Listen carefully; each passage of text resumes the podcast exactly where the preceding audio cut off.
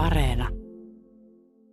Päivikki Koskinen, Maria kysyy, että kuinka monta valokuvaa koirastasi löytyy somesta? Tosi monta tietenkin, koska hän on niin söpö, että pitää ottaa koko ajan kuvia. Tykkääkö hän itse olla siis Uuno koirakuvissa? Öö, no, hän itse asiassa mun mielestä inhoa sitä, kun mä otan puhelimen esille, koska silloin kun mä oon puhelimella, niin mä en ole niin kuin läsnä hänelle. Eli ei hän niin hirveästi välitä, mutta ei kyllä niin, ei nyt varmaan hirveän iso mielipidettä hänellä kuitenkaan tähän asiaan. No jos sä vielä mietit, että kun sä otat Uunosta kuvia ja laitat ne sun omalle Instatilillesi, sulla on myös blogi Joo. nimeltä Uuno ja minä, niin minkä tyyppiset ihmiset siihen reagoi? No mä oon huomannut, että ihan tosi laidasta laitaan, että on ihmiset, jotka samaistuu, että on koira-ihmisiä, että ne haluaa kertoa siitä, että hei meilläkin näin tai että meillä on toiminut tämä ja tämä.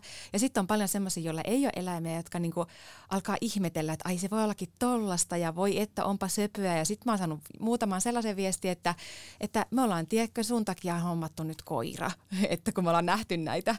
Ja nimenomaan siis samanrotuinen koira. Ei, ei ollut itse sama rotusi, että, että vaan niin kuin, että sitä, että se koiraelämä on tullut jollain tavalla tutuksi sieltä, niin sitten se on innostanut. Innostanut Joo. ottamaan. Eli tänään Kysy mitä vaan ohjelmassa puhutaan siis nimenomaan koiran kanssa elämisestä ja vieraana on toimittaja, terapeutti ja kuten hän itse sanoo, niin ennen kaikkea koiraäiti. Päivikki Koskinen, jolle reilu vuoden ikäinen Jack Russell Terrieri Uno on tosiaan paitsi suuri ilo, niin myös suoranainen elämän kumppani. Eli tätä aihetta lähdetään nyt kahlaamaan ja kiitän erittäin runsaslukuisista kysymyksistä, joita tämä aihe selvästi teissä kuulijoissa herätti, kuten vähän jo etukäteen arvasinkin. Mun nimi on Mira Selander, lämpimästi tervetuloa. Yle puheessa. Kysy mitä vaan. Niin Päivikki, kuinka pitkään sä mietit koiran hankintaa ja miten sä päädyit just tähän Jack Russell-rotuun? No mä oon siitä rodusta tykännyt varmaan viimeiset 20 vuotta, että ollut sille ihastunut ja tykännyt terriereistä aina paljon, mutta ei se, se kuitenkaan koirahankinnassa ei mulle ole ollut se rotu siitä tärkein missään nimessä. Öö, mutta nyt tämän, kun Uunon otin, niin kyllä mä olin niin kuin monta vuotta miettinyt, että voi kun mä voisin ottaa koiran, mutta mä oon aina saarnannut, että ei saa ottaa yksin koiraa, että se on niin intensiivistä, että ei siihen ole vaan aikaa. Mutta sitten tuli korona, eli Uno on periaatteessa näitä koronakoiria, ja mun työ alkoi muuttua niin paljon etäpainotteiseksi, että mä tajusin, että tässä menisi koira tosi hyvin, ja mä aloin kaipaa sitä koiraa entistä enemmän. Ja sitten mä ajattelin, että ei vitsi, että, että koronan jälkeenkin mä haluan järjestää mun elämän niin, että mä en oo niin valtavasti kotoa poissa. Että miksei mä vaan järjestäisi mun elämää niin, että siinä on koiran hyvä olla. Ja sain Uunon pitkiä haastattelujen jälkeen, mutta Jack Russellin terrieristä, niin mä oon aina tykännyt sitä, se on, se on aika kätevän kokoinen, mutta se ei yhtään tarkoita sitä, että se tarvitsisi vähemmän liikuntaa, vaan se on niin kuin erittäin aktiivinen rotu. Ja mä itse aika aktiivinen tyyppi, mä tykkään olla luonnossa ja liikkua paljon ja, ja sitten se on, mä tykkään terriereistä, niissä on aika paljon semmoista niin kuin luonnetta, että ne on aika selkeästi sanoo kyllä ja ei ja ne opettaa myös mulle sitä niin kuin rajojen kanssa pelaamista. Ja ihan hirveän tärkeä pointti mulle oli kyllä myös se, että, ja googlasin tätä tosi paljon, että se on hyvin terve rotu. Että nyt se on lisääntynyt viime vuosina kyllä tosi tosi paljon, josta sitten taas seuraa helposti se, että alkaa lisääntyä myös sitten perinnöllisiä sairauksia ja muuta, että siinä jalostuksessa pitää olla hirveän tarkka. Mutta mulla oli tosi tärkeää, että se koira, minkä mä otan, että se on varmasti mahdollisimman terve ja en halua niin kuin, tukea sellaista niin kuin, epätervettä esimerkiksi sen takia, vaan että mä haluan tietyn näköisen koiran. Ja mietin kyllä myös adoptiokoiraa tosi pitkään. Eli tämmöistä rescue-koiraa. Joo. Mutta miksi et päätynyt siihen? Simo esimerkiksi täällä nimenomaan kysyy siitä, että, että miksi et ottanut rescue-koiraa. Niin, no kyllä mä itsekin tätä ite, iteltäni aika paljon niin kyselen, mutta ehkä siinä oli semmoinen niin, niin monien vuosien semmoinen suuri rakkaus noita kohtaan, että kai tämä oli tämmöinen vähän niin kuin itsekäs ja, ja sitten semmoinen ehkä semmoista vähän niin kuin varman päälle pelaamista, että pikkasen enemmän tietää, että mitä sieltä tulee. Että ei koskaan voi tietää, että millainen tyyppi sieltä tulee, koska ne on kaikki persoonia, mutta ton kanssa kuitenkin pikkasen enemmän pysty tietää sitä. Että ehkä sitten kun otti yksin, niin sitten olisiko se tuonut mulle jotain turvan tunnetta siihen. Että kun mä tiesin, että, että kun reskyy-koiran taustasta, mä en tiedä, mä en tiedä sen niin kuin vanhemmista ja kaikista kokemuksista, niin sitten, sitten on mahdollista, että, että kun tosta mä tiesin paljon, että mä pystyn vähän niin kuin tietää ennakolta, että millainen koira sieltä tulee. Siinä on tämmönen, taas tämmöinen niin tuttuusasia. Että jos ajattelee nimenomaan rescue-koirat, niin tavallaan se, että jollain on ollut ehkä valmiiksi vähän vaikea, ainahan ei näin ole, mutta suurin osa on kuitenkin, että on hylätty ehkä jonnekin kadulle ja, ja vaikka ei olisi välttämättä kulkukoirakaan, mutta että on ollut jotenkin niin kuin huonoissa oloissa ja kärsinyt siinä välissä, että nyt sä saat itse valita tämmöisen niin kuin terveen, onnellisen yksilön, kenen kanssa sä voit aloittaa ihan alusta asti. On siinä varmaan myös tämä. Joo. Tuleeko siitä huono omatunto? Tulee nyt, kun mä puhuu tästä taas, niin tulee kyllä huono omatunto. tota, äh, missä määrin sä ajattelet, että se niin kun, on myös semmoinen niin identiteettiasia, koska, koska jotenkin tuntuu, että rescue-koirat on esimerkiksi sellaisia, että se on myös ehkä jonkunlainen niin kuin identiteettiasia, että haluaa jotenkin niin kuin parantaa ja pelastaa myös maailmaa. Ja sitten taas toisaalta se, että eri rodut varmaan valitaan myös vähän oman luonteen ja identiteetin kautta. No toi, toi varmaan pitää osittain paikkansa ja sille, että me keksitään niinku niitä väyliä, että mikä olisi se mun tapa niinku olla pelastamassa maailmaa. Että, että jollakin sitten se voi olla vaikka se rescue-koira ehkä ja jollakin toisella joku toinen asia. Ja kyllä mä vähän tota aspektia mietin, mietin sitten kyllä siinä, että et niin, millä tavalla mä kohtelen eläintä ja sitten mä näytän sen ulospäin, miten mä sen teen. Niin se on myön, mun kanssa sellaista niin maailmanparannusta, että mä haluan puhua niin kuin vaikka uudesta koiratutkimuksesta ja siitä, että mikä on eläimelle hyväksi ja näin, niin se on kyllä myös iso statementti. Mutta toi identiteettikysymys, niin en tiedä. Mutta ollaan me, niinku, mun mielestä me ollaan Uunon kanssa, muistutetaan kyllä tosi no niin, että olette niinku tehtyjä, tehtyjä toisillenne. Ää, toi identiteetti on musta mielenkiintoinen, koska mä hoidan tällä hetkellä mun ää, keskimmäisen lapseni tyttöystävän koiraa, tai heillä on siis koira yhdessä mun pojalla ja hänen tyttöystävällään, ja hän on tämmöinen pieni, pieni Yorkshiren terrieri, ja ei välttämättä olisi ollut siis se rotu, minkä olisin valinnut itselleni, jos olisi ollut sellainen tilanne. Ja nyt on tietysti niin rakastunut hänen kuin vaan voi olla, ja kun saan hänen kanssa viettää aikaa. Mutta muistan, että mä siinä alussa mietin, että, että kun äh, mun äh, pojan tyttöystävä on aika erityyppinen kuin minä, että, että ne on niin kuin sopii toisilleen. Ja nyt en tietysti mieti sitä enää ollenkaan. Että nyt mä oon sitä mieltä, että oikein hyvin sovitaan niin kuin toisillemme, mutta siinä on joku tällainen katalogiaspekti myös. Joo. Saatko kiinni? Voi olla. Ja, ja ehkä, ehkä niinku sit se alkaa niinku kehittyä, just niin kuin sanoit, että siinä matkalla, että, että alkaa niinku huomata sitä, että mikä vaikutus toisella on toiseen ja, ja se alkaa vaikuttaa sit siihen identiteettiin. Varmaan osa ajattelee jo ennakkoa, mutta mä en tunnista sitä itsessäni hirveästi, että mä olisin ennakkoon miettinyt sellaista identiteettiasiaa. Että ehkä isommin oli se vaan, että mä oon tarjoamassa tässä jollekin elävälle olennolle, niin mä oon tarjoamassa sille kotia, mahdollisimman hyvää kotia. Törmääkö Päivikki koskaan sellaiseen ajatukseen, että onko järkeä tavallaan niin kuin ottaa eläin esimerkiksi asumaan kerrostaloon? Mm. Sä asut Helsingin Kalliossa, kuitenkin niin kuin aika kivistä ja, ja niin kuin paljon ihmisiä ja paljon ääniä ja, ja sitten sinne sä ostat itsellesi lemmikin sinne sun kanssa elelemään. Miksi mä sinne kerrostaloon ostan koiran? Niin, mä mietin sitä itse silloin tosi paljon ja ajattelin, että et ei se ole koiralle kivaa, mutta tota, itse asiassa koirakin on aika sopeutuvainen ja sitten kun mä tiedän nämä niin asiat, että mitä se kaipaa, niin mä huomaan, että Uno itse asiassa nauttii aika paljon siitä, että sillä on tosi paljon kavereita ympärillä. Kun se lähtee ulos kävelee, niin se lukee satoja fakseja siellä koko ajan, haistelee siellä ja se pääsee koirapuistoon leikkimään ja että sillä on niin tosi aktiivinen ja kiva ympäristö. Ja kyllä siis koira sopeutuu. Että ei se kyllä kärsi, varsinkin kun on toinen pieni ja silloin on turvallista ja, ja se pääsee paljon luontoon ja puistoihin. Minkälaista, minkälaista se arki käytännössä nyt on, se teidän yhteinen arki? No, jos lähdetään sille kronologisesti siitä, niin öö, me lähdetään aina aamulenkille. Se on semmoinen about puoli tuntia tunti ja sen jälkeen sitten Uno saa ruoan Uno syö kaksi kertaa päivässä. Ja sitten mulla on semmoinen ajatus ollut, että me tehtäisiin joka päivä jotain vähän spesiaalia, joka olisi niin kuin Uunosta kivaa. Ja yleensä aina kun mä näen onnellisen koiran, niin mä oon itse sitten kauhean onnellinen kanssa. Niin sitten me mennään ennenkin kivaan paikkaan tai just jonnekin kivan koirapuistoon, tai tapaamaan Uunon kaveria, tai tapaamaan vaikka mun kaveria, josta Uuno saa kanssa jotain uutta virtaa. Sitten me harrastetaan. Me ollaan käyty kokeilemassa erilaisia koiria harrastuksia, noseworkia ja e, tota, temppukoulua ja sitten rallitokoa. Ja sitten joskus käytetään sellaista termiä, että, että koira on niin harrastus, mutta mun mielestä pitää ajatella niin, että koira ei voi olla harrastus, vaan koiran kanssa voi harrastaa. Ja siinäkin pitää vähän las- lukea sitä, että mistä tämä just tämä mun koira tykkää. Ja tota, niin, et valittaisi harrastus koiran ehdoilla. Koiran ehdoilla sekin. Ja aina kun mä teen jotain koiran ehdoilla, niin mä huomaan, että se ilahduttaa siis mua ihan älyttömästi. Yle puheessa.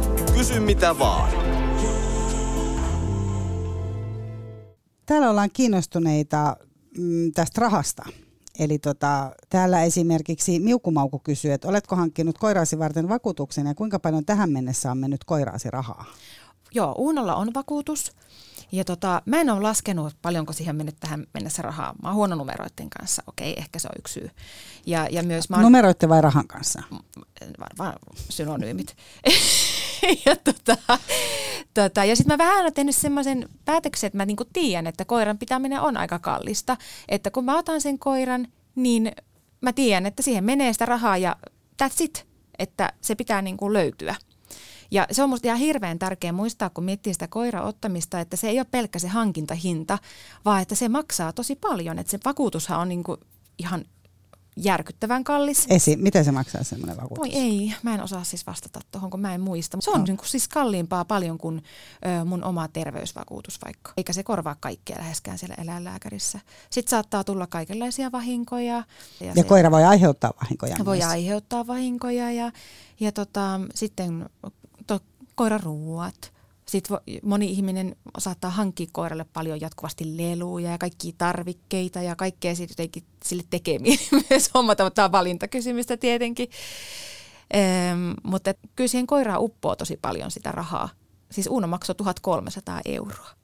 Ja onko se paljon ja vai vähän? Se on hyvin tyypillinen on niin kuin summa noista rotukoirista. Ne saattaa maksaa jotkut siis tuhansia euroja. Niin se, se on vain pieni alku sit siihen, että mitä se tulee olemaan. Ja eli, pitää varautua. Eli budjetoiko esimerkiksi etukäteen silleen, että sä pidät huolta siitä, että sulla on vaikka sanotaan tyyli vaikka 200 euroa, kuulostaa siltä, että ainakin tämmöisen summan tarvitsee, niin pidätkö huolta sitä, että sulla on vaikka 200 euroa sit kuukausittain unoa varten? Joo, sehän vaihtelee kuukausittain tietenkin aika paljon, mutta kyllä mä koko ajan pidän huolen siitä, että, että sitä on. Unohan käy siis päiväkodissa esimerkiksi, niin tota, sit mä oon tehnyt sellaisen rajan, että se on kerran viikossa, että enempää mulla ei, ole, ei olisi rahaa. Niin sinne on joku tämmöinen kymppikortti, 350. Joo, Uunolla on sellainen, joo. Tota, käykö Uuno niin kuin päiväkodissa sen takia, että se on Uunolle tarpeellista itselleen vai sen takia, että saat poissa? Sekä että että Uno nauttii siitä ihan hirveästi, niin sen takia mä vien sitä sinne, kun mä oon niin hirveän iloinen siitä, kun hän on iloinen. Ja sitten toinen on tietysti se, että sellaisina päivinä niin mä pystyn olemaan pitempään niin kuin poissa ja myös jos teen niin kuin kotona paljon etänä töitä, niin sitten mä pystyn keskittymään siinä paremmin siihen työhön, kun ei, ei tarvitse niin yhtään huolehtia nyt siitä sitten Unon kanssa leikkiä ja kaikkea sellaista. Niin tota, kyllä se antaa meille niin kuin molemmille aika paljon. Mutta jotenkin ihan ensimmäisenä tulee vaan mieleen se, että se nauttii siitä tosi paljon ja se on sille hirveän hyväksi, että se sosiaalistuu siellä ja, ja mä tiedän, että sillä on hirveän hyvä hoito siellä ja se on tosi hauskaa myös, se on vähän niin kuin harrastus. Minkälainen oli se eka kerta, koska kuulostaa kuitenkin aika paljon silleen niin kuin elämältä niin kuin myös lapsen kanssa, niin ainakin niin kuin sille äitinä muistaa, että minkälaista oli ne ensimmäiset kerrat, kun jätti lapsen päiväkotiin, niin onko se, muistatko se minkälaista se oli Joo, Uunon kanssa? kun oli aika pieni silloin, kun hän meni sinne ekan kerran, niin jännitti ihan kauheasti ja sitten ne hoitajat oli onneksi, niin kuin huomasin heti, että ottavat haltuun ja että, että kaikki on hyvin ja turvallista ja se rauhoitti mua, mutta kyllä mulla taisi olla tippalinssissä, kun Uuno jäi sinne. Ja sitten sulle kerrotaan tietysti sitten Uunon päiväkotipäivän Joo. jälkeen, että mitä Uuno on tehnyt ja onko hän kakannut ja syönyt ja nukkunut. Ja... Joo. Siis se on superhauskaa, että päivän mittaan sitten sieltä päiväkodista laitetaan tonne Instastoriin. Ne tekee, se on vähän niin kuin Vilma-viestejä, niin mä käyn Tassumafian Instastorissa katsomassa, että miten siellä sujuu. Sitten kun mä haen Uunon, niin sitten ne aina kertoo, että miten on käyttäydytty ja kenen kanssa on leikitty. Ja, ja tota, nyt ihan vähän aikaa sitten niin kun menin, hain Uunon, niin sitten siellä ihan tosissaan kerrottiin mulle, että, että heistä nyt näyttää siltä, että Salama on Uunon tyttöystävä. Että heillä on nyt ihastusta ilmassa. Joo. onko Uuno kaipailu nyt sit sinne päiväkotiin erityisesti? Hän elää hetkessä, eli ei se silleen niin kuin kaipaile Et salama ei ole niin kuin mielessä koko ei, ajan. koska sitten, sitten on koirapuistossa, sitten on toiset tytöt ja, ja pojat ja se on sen ehkä hänen niin kuin suuri voimansa, että elää niin paljon hetkessä, että, että tota, ei tarvitse silleen kaipailla, että kyllä sitä aina jotain kivaa on, mutta sitten jos se niin tietää, että nyt ollaan menossa päiväkotiin, niin tassut vipit, vipeltää entistä nopeampaa, että se on niin kovalla kiireellä sinne mennään. Tulee heti mieleen semmoinen aika niinku kiusallinen hetki. Sanotaan nyt, että joku koiran omistaja on vaikka päättänyt, että sun koirasi olisi sopiva hänen koiralleen ihan silleen niin kuin koirapuisto tai siellä katuympäristössä. Nehän on kauhean niin kuin silleen hankalia hetkiä, jos huomaa, että oma koira ei olekaan vaikka kiinnostunut nyt tuosta tosta koirasta tossa. Ja, et sit siinä ei ole enää ne eläimet, vaan sit siinä on niin kuin ihmiset kohtaa niin kuin tätä torjuntaa ja tunnistatko? On toi, toi varmaan yksi ilmiö, mutta kyllä niin tuossa koirapiireissä tosi paljon, niin me luetaan ihan hirveästi niitä koiria koko ajan. Että katsotaan, että aa, nyt ei Uno kiinnostanut tai aa, Otto ei ole nyt hirveän kiinnostunut lähteä tuohon leikkiin tai oho, oiku olka ilahto, kun Uno tuli. Että kyllä me niin luetaan enemmän niitä koiria. Mutta ootko sitä mieltä, että siellä nousee kuitenkin mahdollisesti jotkut tunteet, niin kuin, että koira nostattaa sellaisia niin kuin suhteessa kanssa eläjiin? On varmaan, koska sehän tiedetään, että, että se millainen se koira on, niin siihen vaikuttaa ihan hirveästi se, että millainen se ihminen siellä narun toisessa päässä on. Niin sitten varmaan niin kuin tulee kaikenlaisia syyllisyyden ja häpeänkin tunteita, jos tulee jotain kärhämiä vaikka. Tai, niin oma koira käyttäytyy huonosti. Niin, niin sitten sit sen niin ottaa omalle harteilleen tietysti aika Tai paljon. joku toinen komentaa sun koiraa. Sehän, sehän, sehän olisi varmaan heti semmoinen. Et toi, ei. toi on ainakin varmaan niin kuin lasten kanssa. No lasten niin kanssa se on hankala. Joo, tässä niin vertaillaan heti, otetaan tätä vertailua. Mutta nyt kun päästiin jo siihen oikeastaan Päivikki Koskinen siihen kohtaan, että Uunosta puhutaan vähän niin kuin lapsesta. Eli on tämä niin inhimillis- inhimillisyysaspekti, niin mä ensinnäkin ennen sitä esitän siis Kaken kysymyksen, joka kysyy, että miten tämä niin nimiasia, eli, eli kun on näitä niin kuin koiran nimiä versus sit kuin NS-ihmisen nimiä. Että miten sä oot päätynyt siihen, että, että Uunolla on niin tämmöinen miehen nimi? Öö, mä selasin aika paljon nimilistoja ja sitten mä halusin kaksitavoisen, koska koira-ihmiset, ammattilaiset sanoo, että on hyvä olla kaksitavoinen nimi. Se vaan valikoitu, koska se oli musta ihana nimi. En mä miettinyt sitä, että onko tämä koira vai ihmisen nimi, vaan se tuntui niin kuin sopivalta sille. Mutta mitä jos koiran nimi olisi ollut Peni tai joku Turre, niin olisiko silloin koira ollut enemmän koira? No mun edellinen koira oli Tessu. Ja tota, kyllä se suhde oli hyvin samanlainen, että ei sillä mun kohdalla ei sillä ole niin väliä. Että se nimi ei ole inhimillistä nyt niin sanotusti. Ei. Tota, Mutta entäs tuo inhimillistäminen muuten? Tästä on itse asiassa aika monta kysymystä siitä, että miksi koiran, koirasta tehdään niin kuin sellainen ihmisen kaltainen ja, ja tota, mitä mieltä sä oot esimerkiksi just näistä viiden tähden koirahotelleista ja kylpylöistä ja, ja niin edespäin? No mä ajattelin, että ehkä se, niinku, että me, me hahmotetaan niinku ihmisenä sitä koiraa ja sen käyttäytymistä, koska minä olen ihminen, minä hahmotan sitä niinku ihmisenä. Ja mä saatan niinku käyttää ö, samoja termejä, mitä, mitä me ihmiset käytetään. Mutta kyllä mä ajattelen, että, että niinku, enemmän siellä on kuitenkin pohjalla koko ajan se, että mä pohdin, että mikä on, niinku koir, mitä on koiran hyvä elämä ja mikä on koiralle hyväksi ja pyrin mahdollistamaan sitä. Tota, että jos inhimillistäminen on vaikka sitä, että se viedään päiväkotiin tai just sinne kylpylään, niin oikeastihan siinä on taustalla se, että, no, että jotta koira ei joutuisi olemaan niin paljon yksin, koska se ei ole sille kivaa. Tai jos mä vien sitä kouluun, niin mä vien sitä sinne sen takia, että meidän kontakti paranee ja että meillä on kivaa aktiviteettia ja virikettä yhdessä. Eli mä tuen sitä koiran hyvää elämää. Tai sitten koirakylpylä, niin että jos koira nauttii uimisesta, niin mä tuen siinä sitä koiran terveyttä ja ö, hyvää elämää. Ja samoin sitten on näitä niin hotelleja, että koira voi kulkea mukana elämässä, niin why not? Mutta entäs sitten niin tämmöinen statusasia? Koska tavallaan kyllähän niin kuin se, että sä otat jonkun tietynlaisen rotukoiran ja puet hänet tiettyihin vaatteisiin ja kuljetat hänelle erilaisia asioita, valitset tiettyjä ehkä koiran ruokiakin. En mä tiedä, niissäkin on ihan hirveästi kuitenkin eroja ja hintaeroja ja onko se kans osa sitä identiteettiä tai tunnistat sä sitä?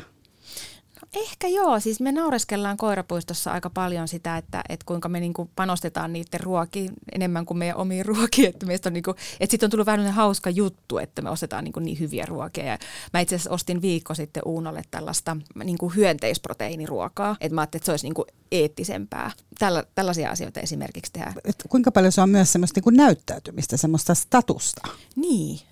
No ehkä se, että millä tavalla mä niinku kohtelen sitä koiraa, niin se on myös koko ajan semmoista niin kuin kannanottoa ja on se niin kuin statustakin. Että kyllä mä haluan, että se näkyy myös ulospäin, että yritän tukea mahdollisimman hyvää koiran elämää. Mutta onko siinä myös sellaista kilpavarustelua, kun jos nyt ajatellaan vaikka, että jos nyt taas verrataan vaikka lapsiin, niin on vaikka niin kuin tietyt äh, toppapukumerkit, mitkä pitää olla, tai sadevaatemerkit, tai kaikki tällaiset asiat, mitä hankitaan silloin, kun lapsi ei itse vielä osaa niin kuin pyytää, mutta tavallaan niin kuin vanhemmat haluaa, että lapsella niin on, nämä varmasti pitävät paremmin sadetta tai lämpöä tai muuta, mutta että kyllä ne liittyy mun mielestä myös siihen statukseen. Niin tunnistatko mitään tällaista? No ehkä vaan sellaisena, että se on niin kuin hirveän hauskaa, että me naureskellaan sille, että, että jollakin on niin kuin ostettu, oi että kun on hieno värinen nyt toi toppapuku, kun nyt oli kylmä talvi, niin sitten kaikilla oli o, tota, toppavaatteet koirapuistossa ja sitten oli kenkiä ja tällaisia. Niin sitten se oli sellainen hauska juttu, että jollakin on niin fansit vermeet päällä. No miten se suhtaudutaan sitten, jos tulee kittiäksä tuokin oman vaikka se karotusen koiransa sinne, millä on niin kuin vaikka tosiaan niitä vaatteita. Mä en tiedä, voiko ilman niitä enää niin kuin olla edes näin nykyaikana. Niin miten, miten sellaiseen koiran omistajaan ja siihen koiraan sitten suhtaudutaan? Jos Hy- tulee ihan niin kuin ihan, sinne. Ihan hyvin. Siis ei, mä, mä luulen, että tämä on siis semmoinen ilmiö, mikä varmaan enemmän on siellä niin kuin ihmislasten puistoissa. Et ei, mä en tunnista sitä, että se hirveästi näkyisi siellä. Vella kysyy täällä, että oletko huomannut eroa, kohdellaanko poika- ja tyttökoiria eri tavalla? No on. Mä oon kohdannut semmoisia aika paljonkin, että Uno on niin kuin, että siinä on vaikka tyttökoira ja poikakoira, niin sitten sille tyttökoiralle ollaan, että ai kun sä oot söpöä ja voi että ja näin. Ja sitten Uunalle saatetaan olla se, no mitä kova jätkä, ja vähän lähdetään jopa heittelemään siinä. Siis se on tosi hämmentävää sille tota, semmoinen niin äijittely ja sen pitäisi olla nyt joku kova jätkä tässä. Siis oikeasti tämmöisiä hassuja tilanteita on tullut. Et näin ne elää meidän kulttuurissa. Et se näkyy jopa tuolla koiramaailmassa, että miten me kohdellaan, kohdellaan eri sukupuolia eri lailla. Ja sitten Unon valjaat on tota vaaleanpunaiset, niin sitten usein Uno luullaan sitten tytöksi. Vaikuttaako se myös siihen, että jotenkin niin kuin helpommin lähestytään poikakoiraa tai tyttökoiraa? Tai? Voi olla. Että, että Kumpaa tota, luulet, että helpommin? Tyttö, joo. Mä oon huomannut tällaisen ilmiön. Et, ja ne on yleensä siis ihmisiä, joilla ei ole koiraa. Niin sitten saattaa olla sellaisia. Tota, sä Päivikki asut Kalliossa ja, ja tota, kierrät paljon siellä puistoja ja sä ennen tätä sanoit jo sitä, että, että se on myös avannut sulle niin kuin kalliota ja niitä ihmisiä siellä ihan uudella tavalla, että sä kohtaat heitä ja oot paljon aktiivisempia näin. Huomaatko sä sitten koiran omistajissa eroja, kun sä menet vaikka kalliosta johonkin toiseen kaupungin osaan Helsingissä tai sitten jos sä lähdet Helsingin ulkopuolelle? No joo, tosi paljon. Et se, se on ollut sellainen jännä ilmiö, että mitä niin kun, ö, syvemmälle kohti kaupungin ydintä menee, niin tuntuu, että sitä sosiaalistettuimpia koiria siellä on. Ja niin kuin, että ne tulee hyvin toimeen keskenään. Ja joka johtuu siitä, että siellä on niin älyttömästi koiria ja ne näkee koko ajan toisiaan, niitä on pakko tulla toi, keskenään toimeen. Sitten kun menee tuonne taajamiin tai jonnekin maaseudulle, niin siellä on paljon koiria, jotka niin kuin, tosi harvoin saattaa nähdä toisia koiria. Niin silloin se toisen koiran näkeminen voi olla niin, kuin, niin, kuin niin jännittävää, että sitten tulee vähän rähinää ja ö, kaikenlaista tällaista. Niin se on ollut tosi mielenkiintoinen ilmiö. Ja varmaan sitten sellainen, että, että vaikka Kalliossa on paljon ihmisiä, jotka asuu yksin, sen koiraan panostetaan tosi paljon, niin sitten jos sitä verrataan vaikka semmoiseen alueeseen, missä on hirveästi niin kuin lapsiperheitä, niin sitten välttämättä sen koiran rooli siinä perheessä ei ole niin, kuin niin iso tai että onko se just kaupunkikoira vai maalaiskoira. Mutta se menee niin sen mukaan, että millaisia me ihmiset ollaan, niin kyllä se niin kuin alkaa heijastua siihen koiraan ja toisinpäin. Mutta mitä jos sä olette Helsingissä sanotaan vähän tämmöisellä niin kuin hienommalla asuinalueella esimerkiksi? No mä oon huomannut joissain alueilla, kun on käynyt, niin sitten, että siellä on ollut vähän sellaista, no ei, ei voi ihan yleistää varmasti, mutta mä oon niin aistinut sellaista just, että ollaanpas tässä nyt siivosti ja nyt ei saa, ei saa tulla haistamaan ja varotaan nyt, ettei nämä tota, valkoiset vaatteet mene sotkuun tai osalla alueesta se voi olla vähän niin kontrolloidumpaa se niin kuin koiran kanssa oleminen. Kaisa täällä kysyy, että kun sä oot niissä koirapuistoissa, niin toimiiko, niissä, toimiiko koirat myös aamorina? Et kun aina puhutaan sitä, että sen sijaan, että olisi joku tämmöinen niin kuin deitti-appi vaikka puhelimessa, mistä sanoit alussakin, että Uuno esimerkiksi hermostuu, kun otat o, tota, puhelimesi käteen. Ei se hermostu, mutta mä no, aistin, no, Uuno että Uuno ei tykkää siitä. Että hänen ei keskitytä, vaikka hänestä otettaisiin valokuvia. Mutta jos ajatellaan tämmöisellä niin kuin aamorkannalla, että tota, onko ne hyviä paikkoja kohdata niin kuin muita sinkkuja?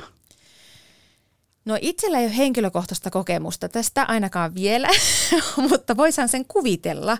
Ja, ja onhan se totta, että kun koiran kanssa liikkuu kadulla, niin joka kerta niin kuin tulee juttua ihmisten kanssa. Että ihan hirveästi tulee tavattua ihmisiä.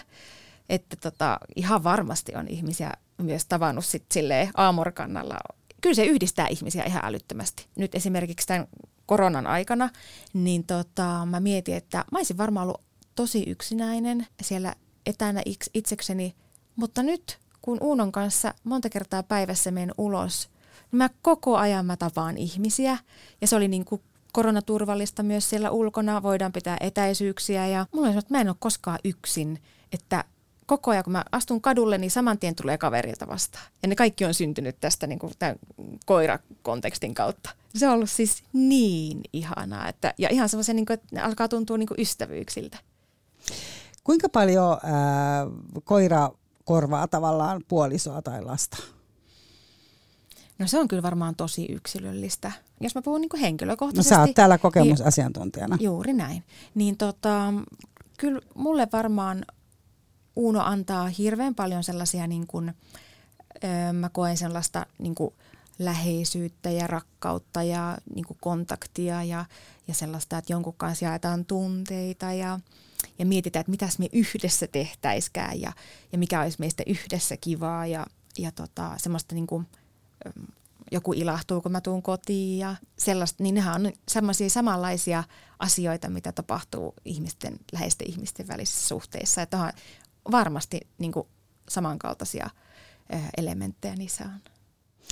Niin ja tavallaan jopa ehkä silleen, jos ajattelee, että lemmikki on tietysti sillä tavalla niin palkitseva myös, että, että hän oikeasti niin kuin odottaa, odottaa sua kotiin tai on iloinen, kun tulet ja ei tarvi ehkä alkaa niin kuin kinastelemaan mistään, että mitä ei välttämättä sit aina ihmissuhteessa tapahdu, vaikka olisi hyväkin suhde, että siellä sit voi olla ne toisen tunnelmat ihan toisella tavalla kuin varmaan Uunolla, että tuskin hän siellä huonolla tuulella kotona on, jos sä meet. No ei se kyllä ole, mutta onhan silläkin huonoja päiviä, että päivät vaihtelee niin kuin kellä tahansa, mutta toi on ihan totta.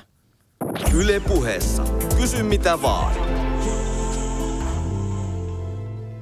Tänään Kysy mitä vaan ohjelmassa puhutaan siis ää, koiran omistamisesta ja koiraäityydestä. Ää, vieraana on Päivikki Koskinen, joka on vähän reilun vuoden ikäisen Uunon omistaja, Chuck, Chuck Russell Terrierin Uunon omistaja ja pitää myös blogia Uuno ja minä. Tota, Päivikki, sä kerroit jo tuossa yhdessä vaiheessa, että sulla on ollut lemmikkikoira Tessu aikaisemmin ja, ja tota, Tessulle kävi onnettomuus. Joo. Eli sä jouduit luopumaan Tessusta ja se oli tosi kova pala. Joo. Tessu oli siis, ei ollut, se oli vähän vaille puolitoista vuotias. Ja tota, Tessu oli mun ja mun tota, ex-avopuolison kanssa meillä yhteinen. Ja Tessu, sillä oli metsästysvietti aika paljon, se karkas pihalta pupun perään todennäköisesti. Ja sitten mä löysin hänet tota, kuolleena tieltä. Se oli kyllä, siitä on nyt kymmenen vuotta ja se, on, se oli kyllä semmoinen elämäni kauhein asia. Ja tota, sellainen, että mulla niin kaikki isovanhemmat esimerkiksi oli kuollut siihen mennessä. Mä ajattelin, että, että toi suru oli paljon suurempi ja se oli paljon, paljon kovempi. Et on, se on se lemmikin kuolema on kyllä kauhea ja sitten jos se tulee vielä tolleen yhtäkkisesti nuorelle koiralle, niin on se, se on ihan järkyttävä se suru. Ja onhan siitä tehty tutkimuksiakin, että suru on niin kuin yhtä voimakasta kuin läheisen ihmisen kuolemassa. Että joo, se on, se on kauheaa. Ja tietenkin myös muutenkin koko ajan niin äm, tiedostaa sen, että koiran elämä on paljon lyhyempi kuin ihmisen elämä ja sellaista se vaan on. Kuinka paljon sinä Tessun tapauksessa painosit myös se semmoinen niin syyllisyys?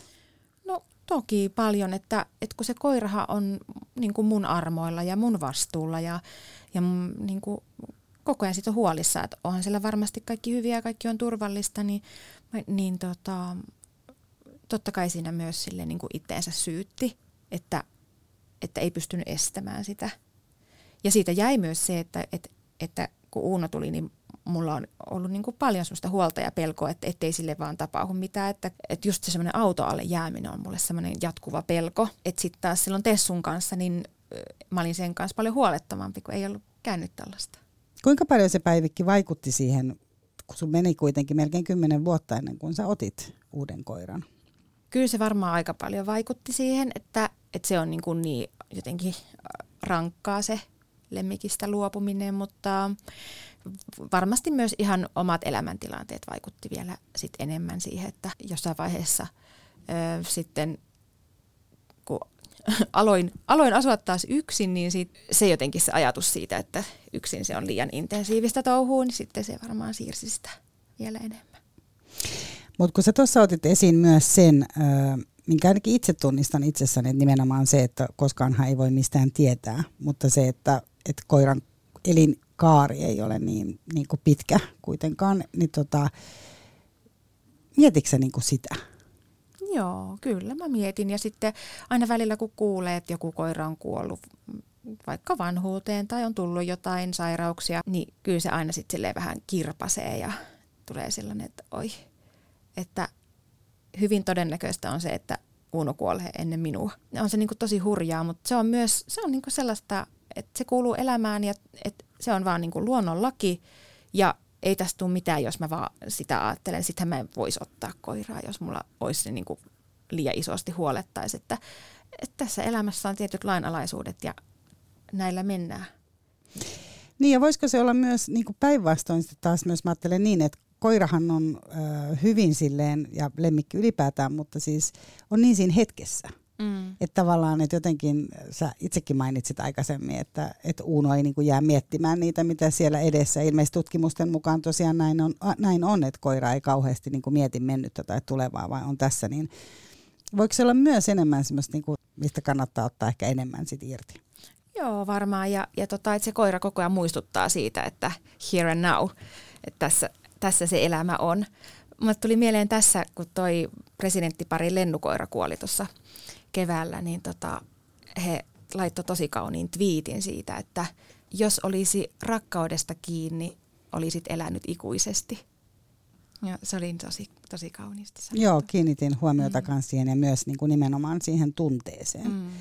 Tota, miltä sinusta tuntuu Päivikki se, että kaikki kanssaeläjät ei välttämättä ymmärrä sitä. Eli siinä syntyy myös sellaisia kohtia, että voi loukkaantuukin siitä, että sä valitset vaikka lähteä Uunon kanssa metsäretkelle sen sijaan, että lähdet vaikka kahvilaan jonkun sun kaverisi kanssa tai, tai valitset ylipäätään Uunon jonkun asian edelle. Ja toisaalta myös siis siitä, että just nimenomaan jos puhutaan vaikka näistä menetyksistä tai se, että, että lemmikillä nyt on joku huoli, niin helposti vaan silleen, että no mut sä otat uuden tai niin kuin, että suhtaudutaan vähän silleen, että se nyt vaan on joku. Joo silloin kun Tessu kuoli, niin sit silloin mulla oli just, huomasin, että et, et mä vähän jouduin himmailemaan sitä surua välillä, vaikka surin kyllä. Surin todella paljon sitä, mutta että himmailin sitä vähän, koska sain vähän sellaista viestiä, että se on vain koira tai että nyt otat uuden. Ja tota, siksi mä ajattelenkin, että oli tosi hienoa, kun presidenttipari laittoi niitä viestejä, missä niin kuin molemmat suri sitä tosi avoimesti, validoi sitä surua, mikä lemmikin kuolemasta voi tulla. Koska siis sehän on totta, se on myös yksilöllistä aina, se on totta. Ja sitten äm, niin kun mä mietin, että mistä se tulee se tarve sanoa jollekin toiselle, niin kuin vähätellä sitä toisen tunnetta. Niin se on tosi jännä. Että mikä se on se juttu. Hmm. Niin, en tiedä. Tai se, että jos ajatellaan, että ei puhuta mistään sairastumisesta tai kuolemasta, mutta se, että jos sä priorisoit sen sun oman lemmikkisi jonkun asian edelle, niin se on heti jotenkin niin kuin vähäisempää, koska Joo. se on eläin. Joo. Et liittyykö se paljon nimenomaan siihen, että se on sitten kuitenkin kategorisoitu, että se on vain eläin ja meillä mummolassa on koirat mm. olleet sillä tavalla, että ne söi vaan perunankuoria ja jätteitä. Mm. Miten sä muuten oot Päivikki siitä mieltä, tästäkin on kysymyksiä täällä, että kuitenkin on ollut oikeasti semmoinen aika, eikä siitä ole edes hirveän pitkä aikaa, varmaan on edelleen, että koirat on syönyt ihan niin kuin, ei niillä ole ollut kaiken maailman niin kuin naksuja ja vaatteita ja tiedätkö, koiran jäätelöitä esimerkiksi, tai, puhumattakaan mistään niin kuin viiden tähden hotelleista, että, ja silti koira on voinut elää hyvän elämän. Et mitä sä...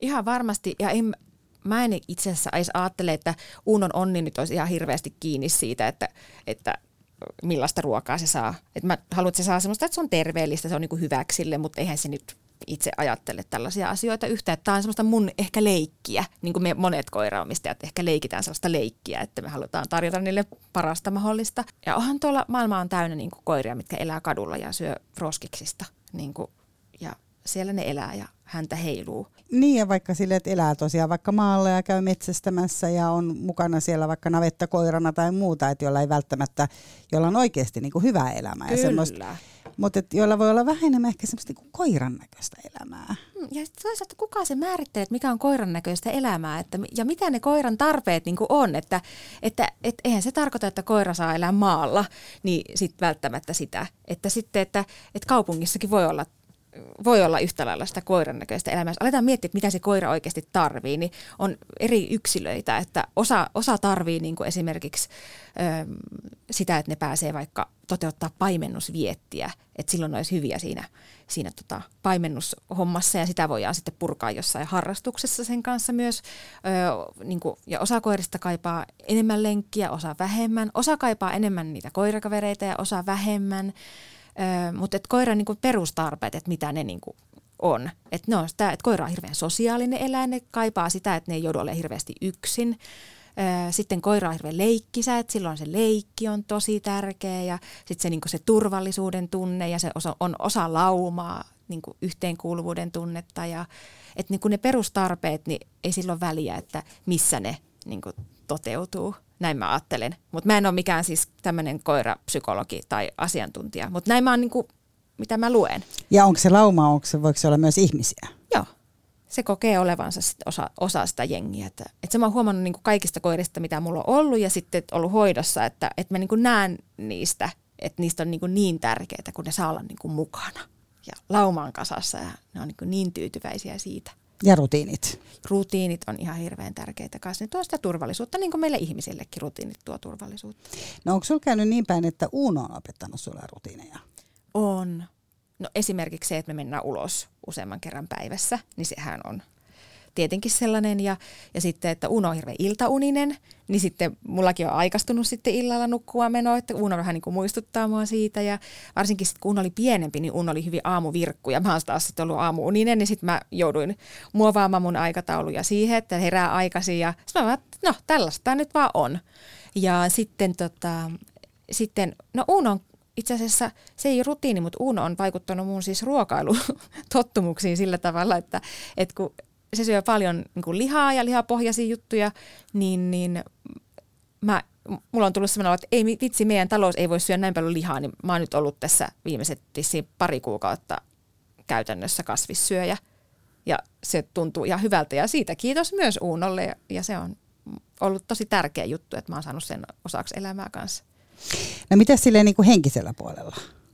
Kyllä Uuno varmaan niin kuin vähentää yksinäisyyttä ihan siinä, niin kuin, että me, mulla on koko ajan joku mun kanssa. Ja tietenkin mä juttelen sille ja meillä on koko ajan sitä kontaktia ja Uuno hakee kontaktia ja mä haen kontaktia, että mulla on koko ajan joku niin kuin ystävä ja elävä olento siinä. Ja sitten aina liikkunut paljon luonnossa, mutta silloin kun sä liikut koiran kanssa siellä, niin sitten se pitää tehdä koira rytmisesti ja, ja me pysähellään siellä ja mä huomaan asioita ihan uudella tavalla, koska me lenkkeillään niin, että, että Uno haistelee koko ajan, se pysähtelee ja silloin mäkin pysähtelen. Että mä ajattelen, että ne lenkit on ihan hirveän tärkeitä, että, että ne ei ole sitä, että, että jotta minä pääsisin ulos tai että jotta minun tulisi liikuttua, niin otan koiran, vaan että sille, että että mä tarjoan Uunolle, että sillä olisi kivaa, niin me lähdetään lenkille. Ja me tehdään sitä aika lailla Uunoehtoisesti, että hän pysähtyy, kun sillä on tarpeita tai hajuja tai muuta. Ja sitten mä niin kuin mahdollistan sen ja niin kuin seuraan siinä mukana, niin, niin tota, se on ollut myös semmoinen tärkeä oivallus. Eikä se, että Uunon pitäisi tulla kuin robotti mun perässä, koska mä haluan mennä juoksulenkille, vaan tämä on semmoinen ihan niin kuin aivot naksautetaan nyt näin, että, että ne on niin kuin, mennään sen niin kuin koiran ehdoilla. No miten semmoinen rohkeus? Oletko joutunut menemään semmoisiin niin paikkoihin, mihin sä et ehkä ilman olisi mennyt? Eli tavallaan ottamaan kontakteja johonkin uusiin asioihin tai... No mä oon aika rohkea kyllä itsekin. Mutta mut varmaan niinku sit, kyllähän se, että et niinku niiden muiden koiraihmisten kanssa niinku jutellaan paljon ja sitten saatetaan puhua niistä omista kasvatusperiaatteista, niin kyllähän se vaatii niinku rohkeutta, että, että mä, mä kasvatan mun koiraa näin ja uskallan niinku tehdä sen.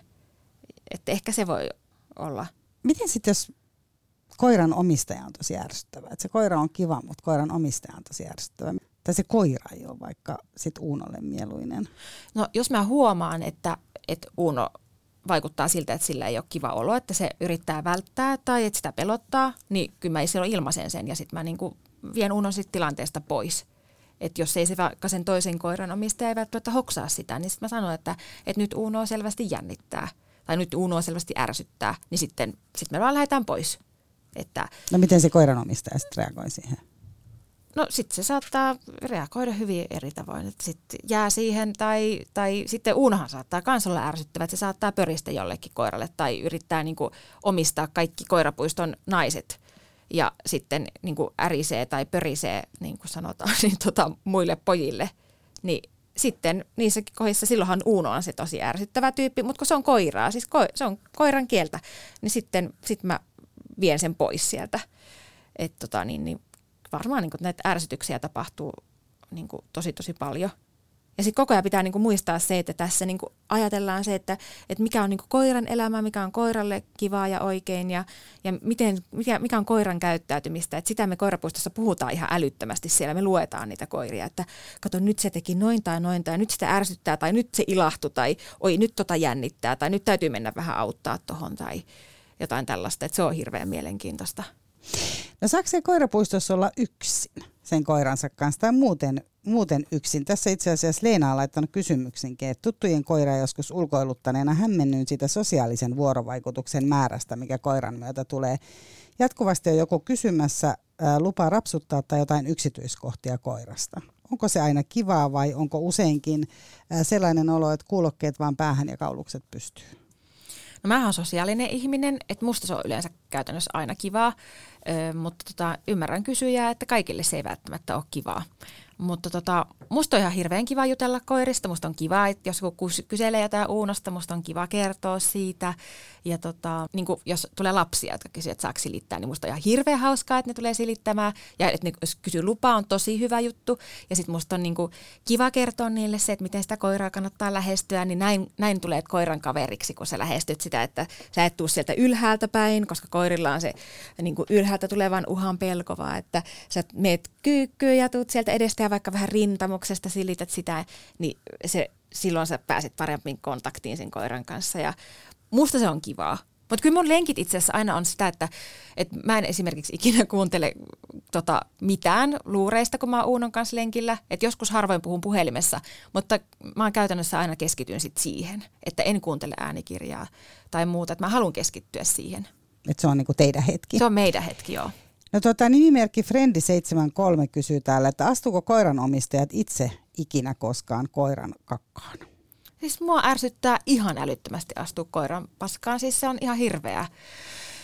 Ja tota, ärsyttää myös ihmisen paskaan tietenkin astua, niitäkin on tuolla kalliossa aina välillä. Mutta tota, musta on tosi outoa, että sitä koiran kakkaa on niin, kuin niin paljon siellä kaduilla, koska – ei Uuno ei onnistuisi kakkaamaan salassa. Eli ne on ihan tietoisesti jätettyjä sinne. Ja sitten koiran kakkapusseja, niin sähän voit niinku kysyä joltain vastaanturijalta, jos sulla on jäänyt kotiin. Tai, kun siinä on niin, niin ikävä se, että sitten kun ihmiset ärsyyntyy niihin koiranpaskoihin siellä, niin sitten ne niinku leimaa kaikki koirat ärsyttäviksi ja kaikki koiraomistajat ärsyttäviksi. Niin siinä on tämä ikävä puoli. Ja sitten siinä on se puoli, että nehän, siis niistä leviää niinku kaikenlaisia bakteereita siis koirille. Että jos koiralla on joku vatsapöpö, niin sitten toinen koira haistaa sitä kakkaa ja sitten se tulee siihen. Ja siinä on niin kuin hirveän monta syytä, minkä takia ne pitäisi tietenkin kerätä sieltä pois. Et se on käsittämätöntä, että miten niitä vaan on niin. Oletko yhtään huomannut, että minkälaiset tyypit jättää ne korjatokset keräämättä? Kyllä niin kuin laidasta laitaan. Ja enemmän mä vaan en näe niitä läjiä, mutta harvemmin olen nähnyt sellaista, että joku jättää. No entäs se, että pidetään koiraa vapaana? Eli täällä Jonnu-niminen kuulija on kirjoittanut myös siitä, että, että osa ihmisistä pelkää koiria ja silloin kyllä lause siitä, että se on ihan kiltti. Niin tota, silloin se ei kyllä palvele sitä koirapelkosta, vaan omistajaa. Mm, niin just, että siinä ei kuulla sitä toisen pelkoa yhtään, niin se on kyllä ihan ymmärrettävää. Ja onhan siinä aina riski, kun koira irti, se voi karata josta sinne auto alle tai voi sattua vahinkoja, se saattaa lähteä jahtaa jotain tai tai muuta. Et ei. Niin pidätkö sä esimerkiksi Unoa en. vapaana muuta kuin puistossa? En. Koirapuistossa. Kaupungissa en pidä missään muuta kuin koirapuistossa. Mutta sitä kun Uno mummola on maalla, niin sitten se saa olla siellä vapaana, koska Uno, luojan kiitos, ei ole karkaavaa sorttia, vaan se pysyy koko ajan mun lähellä. Mut tota, niin, niin. Miten se luonne muuttuu sitten Unolla siinä vaiheessa, kun hän pääsee sinne maalle ja on, on irti siitä hihnasta? Öö, no Uunolla ei hirveästi. Mun edellisellä koiralla muuttui aika paljonkin, koska sillä se metsästys vietti, niin sitten se oli niin kuin lähössä koko ajan. Mun piti olla koko ajan hirveän tarkkana, että missä, missä se nyt viipottaa, mutta Uunolla se ei kyllä juurikaan muutu. Että, mutta kyllä sitten kun koirapuistoon mennään, niin, niin kun se pääsee sinne vapaaksi, niin kyllä se niin kuin juoksee tietysti tosi paljon ja selvästi niin kuin nauttii siitä. Tota, äh, Mimosa kysyy, että ärsyttääkö sun koira sua ikinä? Öö, otas nyt, no joo. Silloin tota, on ärsyttänyt, kun Uuno on siis, kun se on yhdellä mun ystävällä hoidossa, jossa on yhden toisen koiran hajuja, niin sitten Uuno siis koko ajan siellä niin kuin on sille levoton ja etsii sitä se ystävää ja sitten se vinkuu koko ajan. Se on niin kuin, se on niin kuin, hän on koira, eli koira käyttäytyy niin, mutta sitten se ärsyttää kuunnella sitä sen niin kuin semmoista vikinää, ja missä se on? Se, se valit, valittaa siellä koko ajan. Niin huomaan, että se, se tota, niin on musta ärsyttävää. Öm, mutta hän on koira. Se on hänen kieltään ja niin edelleen. Öm, voi että Uno niin ihana, että en mä keksi mitään muita. Mä taas ajattelen tälleen, kun sä oot vielä koulutukselta myös terapeutti, niin mä ajattelen, että tietysti että on tosi niin kuin aikamoinen niin kuin itsensä opettelukohta myös, että jos Uno siellä, en nyt muista mitä termiä käytit, mutta silleen niin kuin vähän vinkuu ja vonkuu siellä, niin, niin tota, ja sua vähän ärsyttää, niin siinähän sitä on vaan hengiteltävä sitten. On. Kato, tämä on itse asiassa ollut just semmoinen niin hirveän hyvä niin kuin itteni kasvattamisen kohta, kun koirahan aistii mun tunteita siis ihan älyttömän helposti. Ja tota, niin, et jos mä oon hermostunut, niin se siirtyy kyllä nopeasti uunoon, tai mä oon niinku kärttyinen, niin se siirtyy siihen, tai, tai jotain muuta. Niin sitten, jotta mä niinku saan tilanteen rauhalliseksi, mä saan uunon rauhalliseksi, niin mun pitää olla sen. se on aika rankkaa välillä. Tota, täällä Kake, joka kyseli näistä koiran nimistä, niin kyselee myös sitä, että miten nyt kun koronapandemian aika, jos joutuu palaamaan töihin, niin mitä uskot, että sun koiralle se tapahtuu tai mitä muutoksia se tarkoittaa? No niin kuin mä sanoin aikaisemmin, niin, öö, mä, niin kuin mun tavoitteena on se, että mun elämä pysyy sellaisena, että siinä on koiran kiva elää mukana. Että mä niin kuin teen sen eteen kyllä töitä. Ja Unon kanssa mä oon siis alusta asti tosi paljon harjoitellut sitä, että se osaa kyllä olla yksin. Että, että se ei tule sille yllätyksenä, että yhtäkkiä pitääkin olla yksin. Ruotsissa ilmeisesti on siis se lakikin, että ei saa olla Joo. yli kuutta tuntia yksin ja ylipäätään se, että sitähän on todella... Että Juuri luin yhtä artikkelia ennen kuin tänne tulit muun muassa siitä, että koira, joka vaikka haukkuu, että voi olla koira, joka pelkää tosi paljon niin kuin yksin olemista tai että hänelle voi tapahtua jotain, että alkaa pelätä, ja haukkuu vaikka paljon siellä kotona, niin sitten kun että se on niinku koiralle paniikkihäiriön kaltainen tila, mm. tai että ne on niinku tosi pelottavia kohtia. Joo, jollekin koiralle niissä on ihan hirveästi yksilöeroja, koska ne on tosi persona, persoonallisia, tai siis yksilöllisiä tyyppejä nuo koirat. Niin tota, jollekin se yksilö voi olla tosi paljon pelottavampaa kuin toiselle, ja jos se yksilöopettelu ei ole mennyt ihan putkeen, niin se saattaa olla. Ja mä oon itse asiassa ottanut nyt tuolta Ruotsista sen mallin, että, että mä en halua, että Uno on niin kuin enempää kuin kuusi tuntia yksin.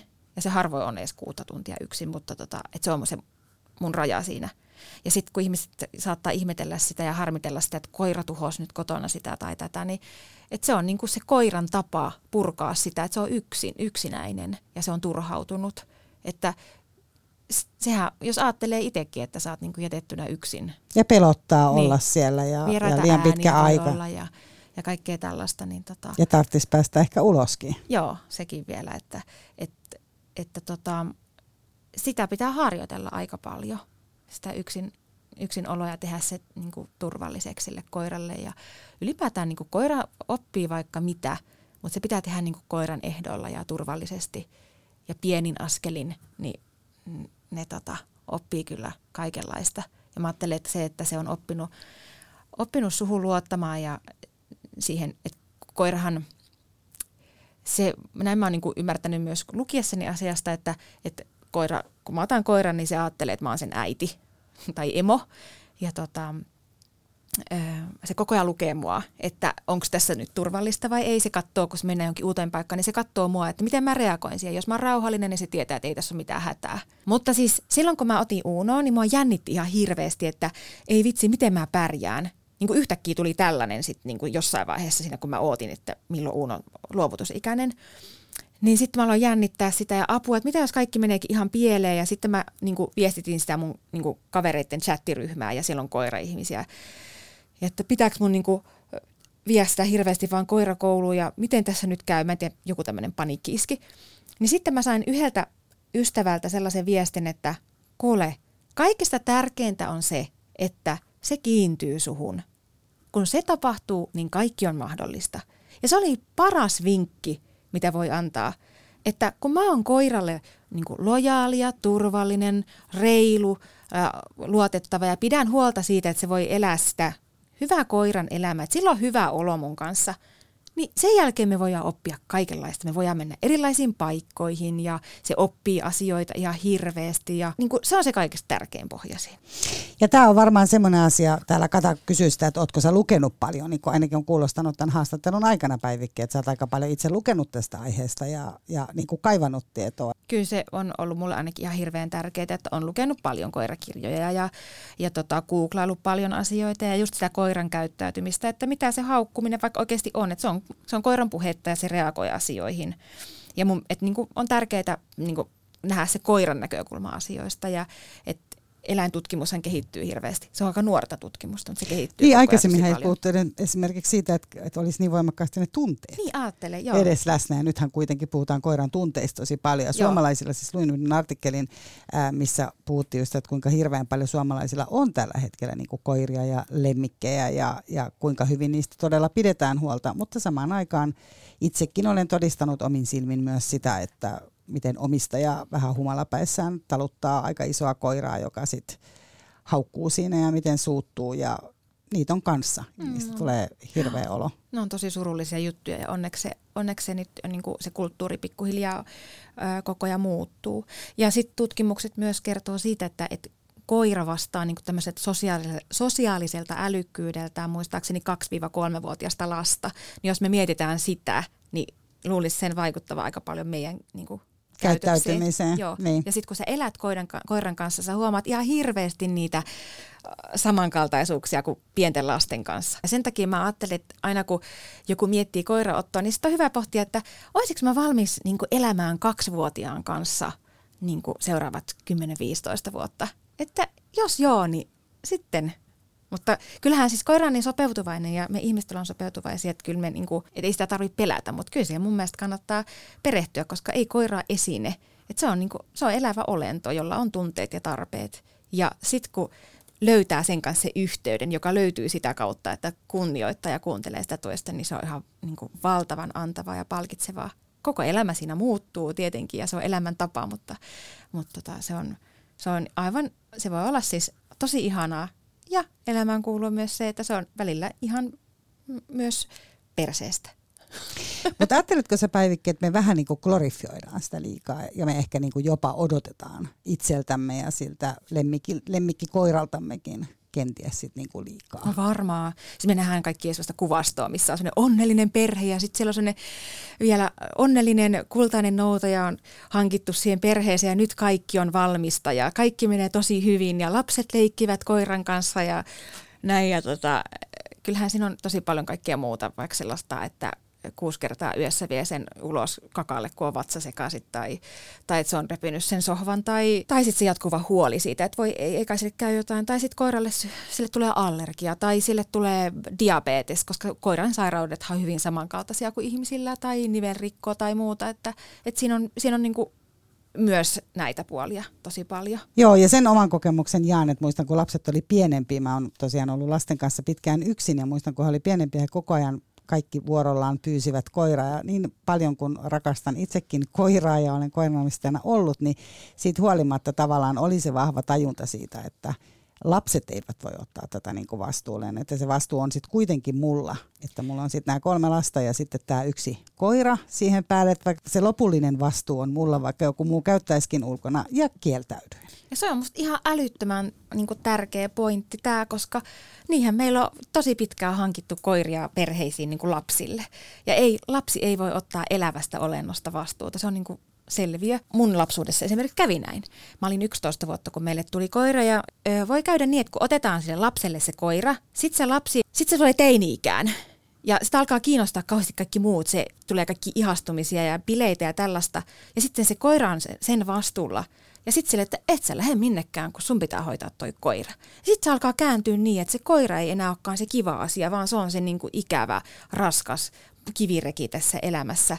Että ei, koiraa ei mun mielestä koskaan saa hommata niin kuin lapselle, vaan se on aina aikuisen ja sitten lapset on siinä mukana. Mutta se on tosi tärkeä.